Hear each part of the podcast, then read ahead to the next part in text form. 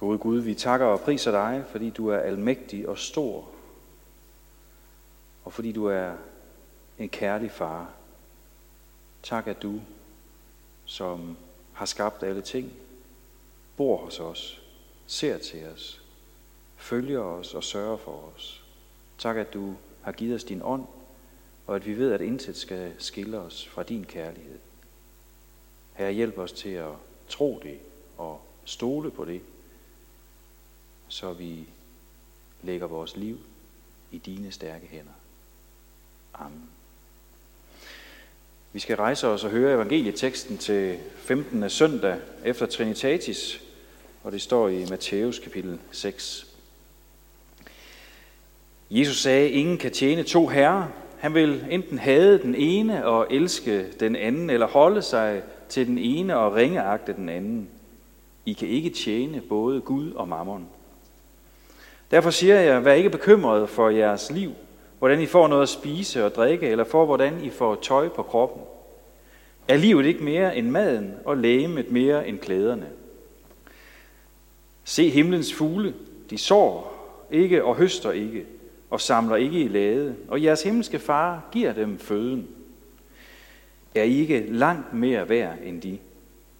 Hvem af jer kan lægge en dag til sit liv ved at bekymre sig? Og hvorfor bekymrer jeg for klæder? Læg mærke til, hvordan markens liljer gror. De arbejder ikke og spinder ikke. Men jeg siger jer, end ikke Salomo i al sin pragt var klædt som en af dem. Klæder Gud således markens græs, og, som står i dag og i morgen kastes i ovnen, hvor meget snarere så ikke jer i lidetroende. I må altså ikke være bekymrede og spørge, hvordan får vi noget at spise og drikke? Eller hvordan får vi tøj på kroppen? Alt dette søger hedninger jo efter, og jeres himmelske far ved, at I trænger til alt dette. Men søg først Guds rige og hans retfærdighed, så skal alt det andet gives jer i tilgift. Så vær der ikke bekymret for dagen i morgen. Dagen i morgen skal bekymre sig for det, der hører den til. Hver dag har nok i sin plage. Amen.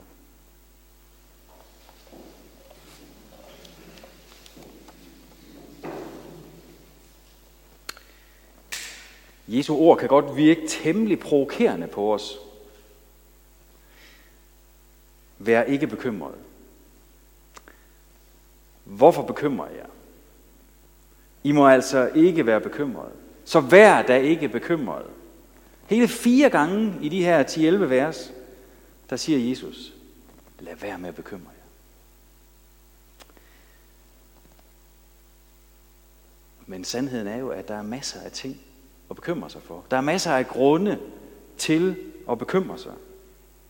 Det kan være alt fra helbred og klimakrise, job og månedsløn, krige og konflikter med flygtninge til følge,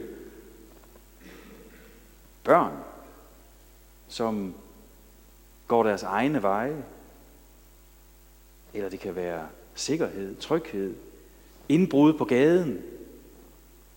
Hvorfor skal vi ikke bekymre os i en så usikker verden?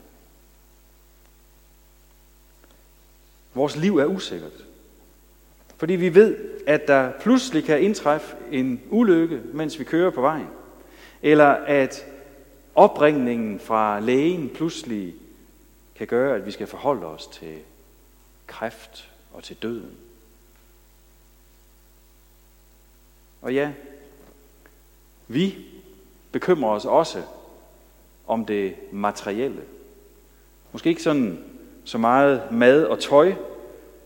Det har vi nok råd til, hvis vi sådan sætter tæring efter næring.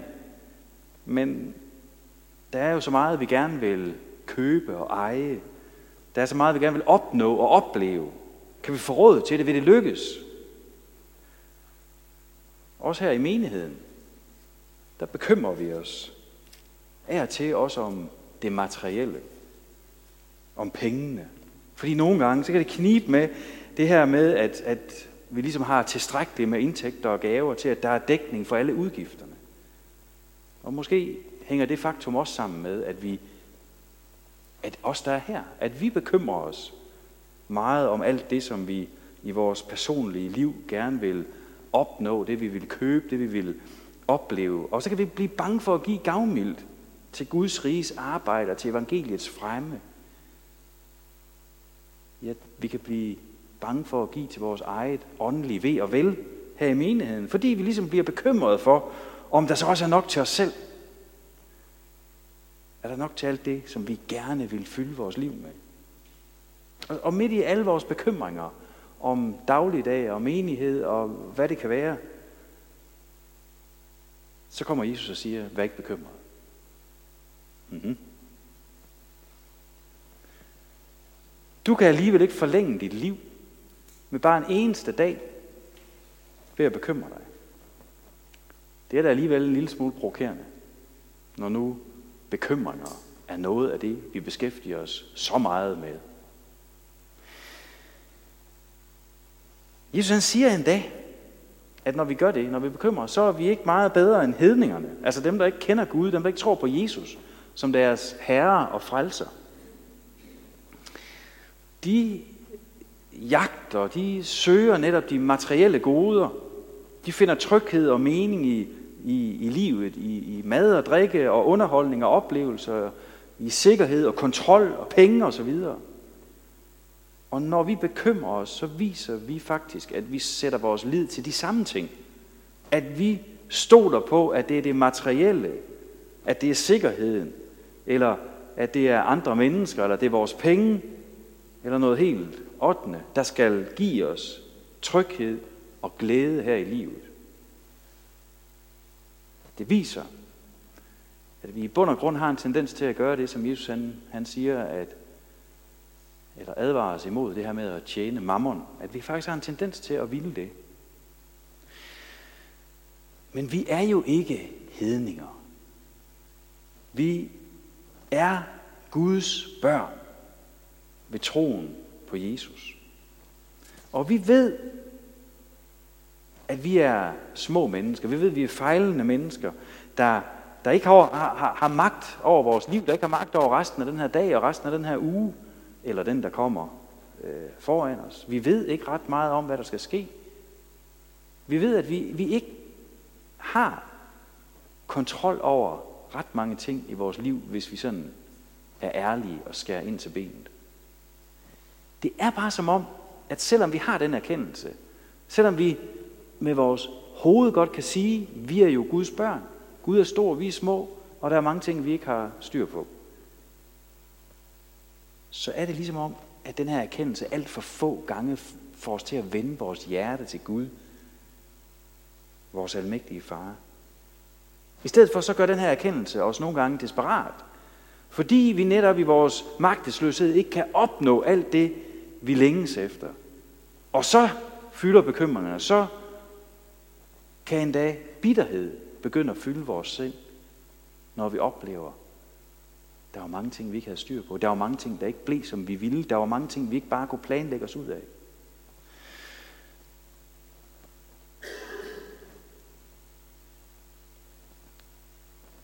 Men når vi så bliver desperate, og lader bekymringer og bitterhed fylde os, i stedet for at lægge os i Guds hænder, i stedet for øh, at, at komme med alle vores begrænsninger,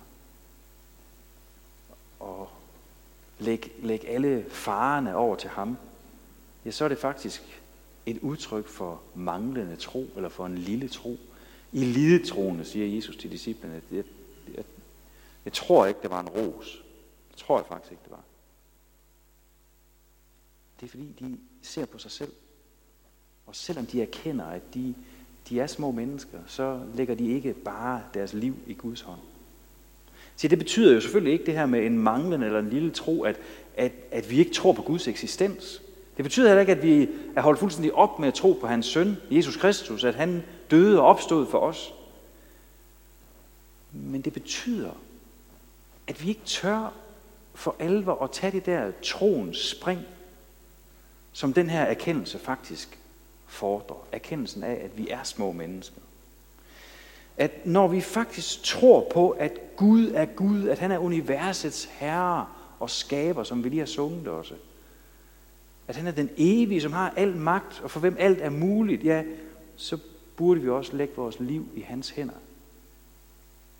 og stole på, at han vil sørge for os. Han vil sørge for vores fremtid. Han vil sørge for vores børn. Han vil sørge for vores sikkerhed. Han er den, der giver os liv, og han er den, der opretholder livet. Han er den, der holder os i sin hånd.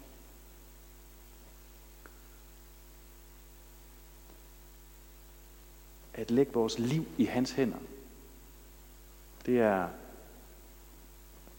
konsekvensen af og tro på, at Gud faktisk er Gud.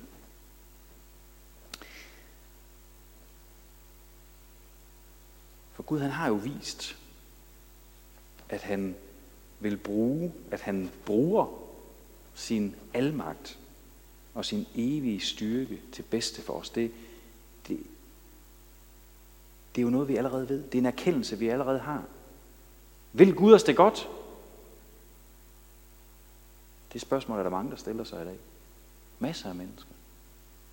Og vi gør det også selv, når vi kommer ud for ting, som vi har svært ved at overskue, ting, som vi har svært ved at, at klare, ting, som, når tingene ikke går, som vi havde planlagt. Vil Gud os det godt? Ser Gud til os? Ja, det behøver vi ikke at være, være i tvivl om.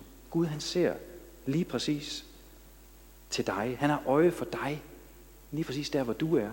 I de udfordringer, du står med. I din hverdag. I de problemer, du bøvler med. Gud ser til dig, og han vil dig det godt.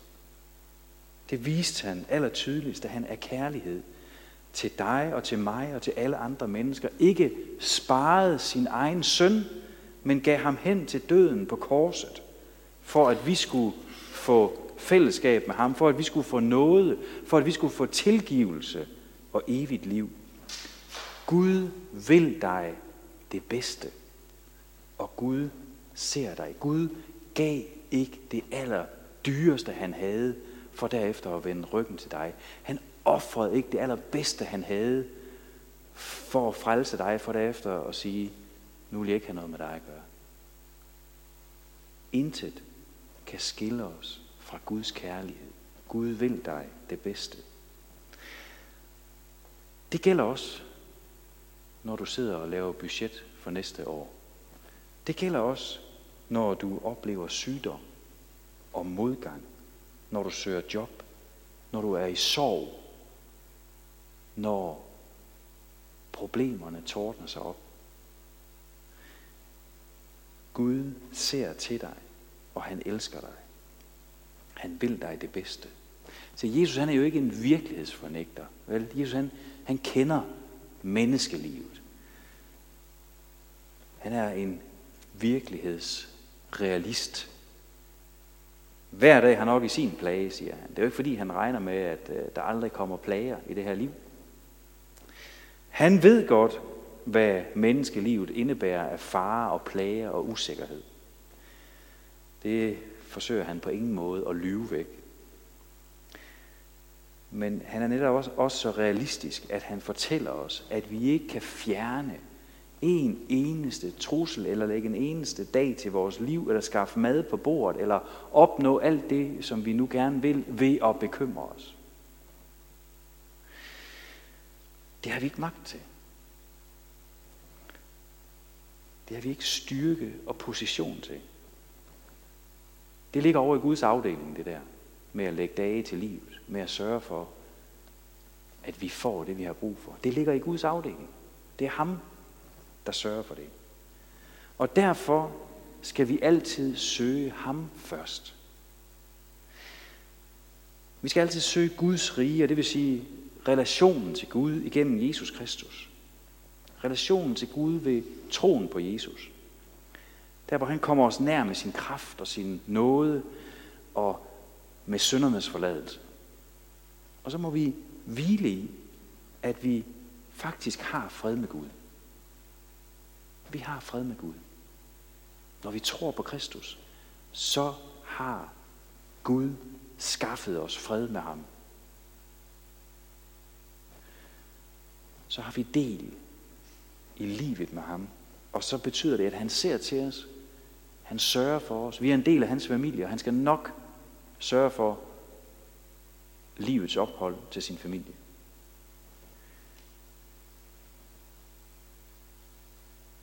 Han sørger for os til læge og sjæl. Altså, han sørger for os til vores åndelige ved og vel.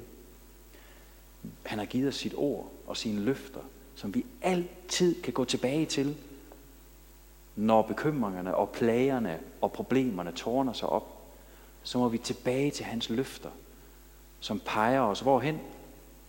Ind i Guds hjerte, ind i Guds hænder. Han har givet os nadvånd.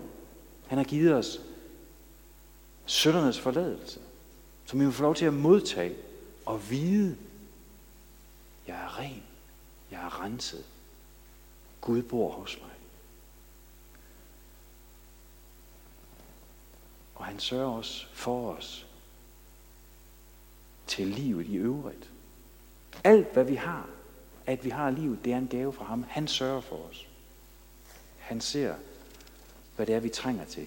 Vi får ikke altid det, vi ønsker, men han sørger for os på den måde, som han ser, der er bedst. Det er også derfor, Peter han i sit første brev siger til os, kast alle jeres bekymringer på ham, for han har omsorg for jer.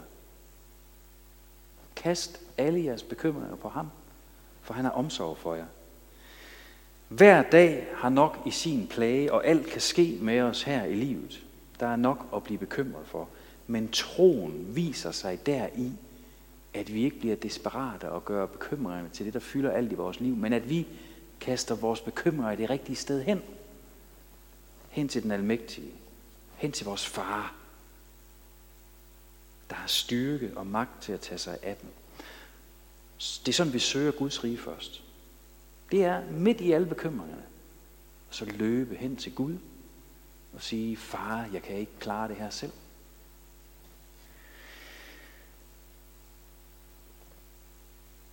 Ved troen på Jesus, der har vi adgang til nådens trone.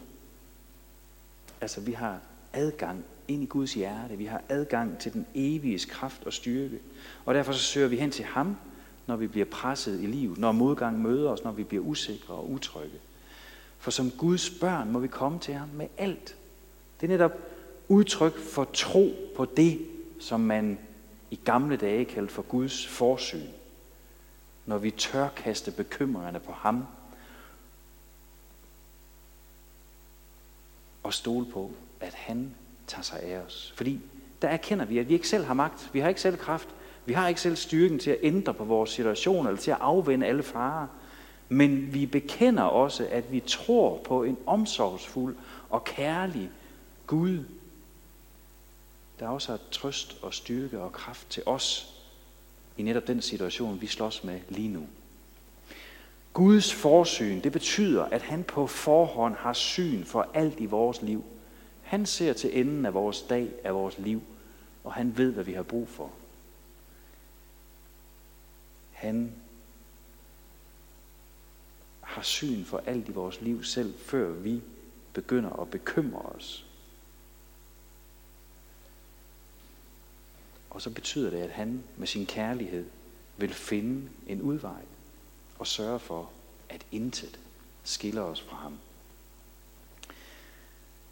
Så det, der ved første, ved, ved, ved første øjekast kan, kan virke provokerende, det med, at vi ikke skal bekymre os, det er faktisk noget helt andet. Det er en trøst til mennesker som os. Det er fordi Jesus kender os, ved hvem vi er. Det er en trøst til den magtesløse, og det er en invitation til at leve som Guds børn og stole på, at hans kærlighed, hans nåde, hans omsorg, det rækker helt ind i vores daglige og almindelige liv, vores job, vores familieliv, alt hvad vi har at gøre med. Ja, selv ind i evigheden. Der er vi i Guds hænder, omsluttet af hans kærlighed, som intet skal skille os fra. Amen. Gud, vi takker dig, fordi du er den, du er. Fordi du har åbenbart dig for os, fordi du har vist, hvor stor, mægtig og kærlig en Gud du er. Tak for Jesus.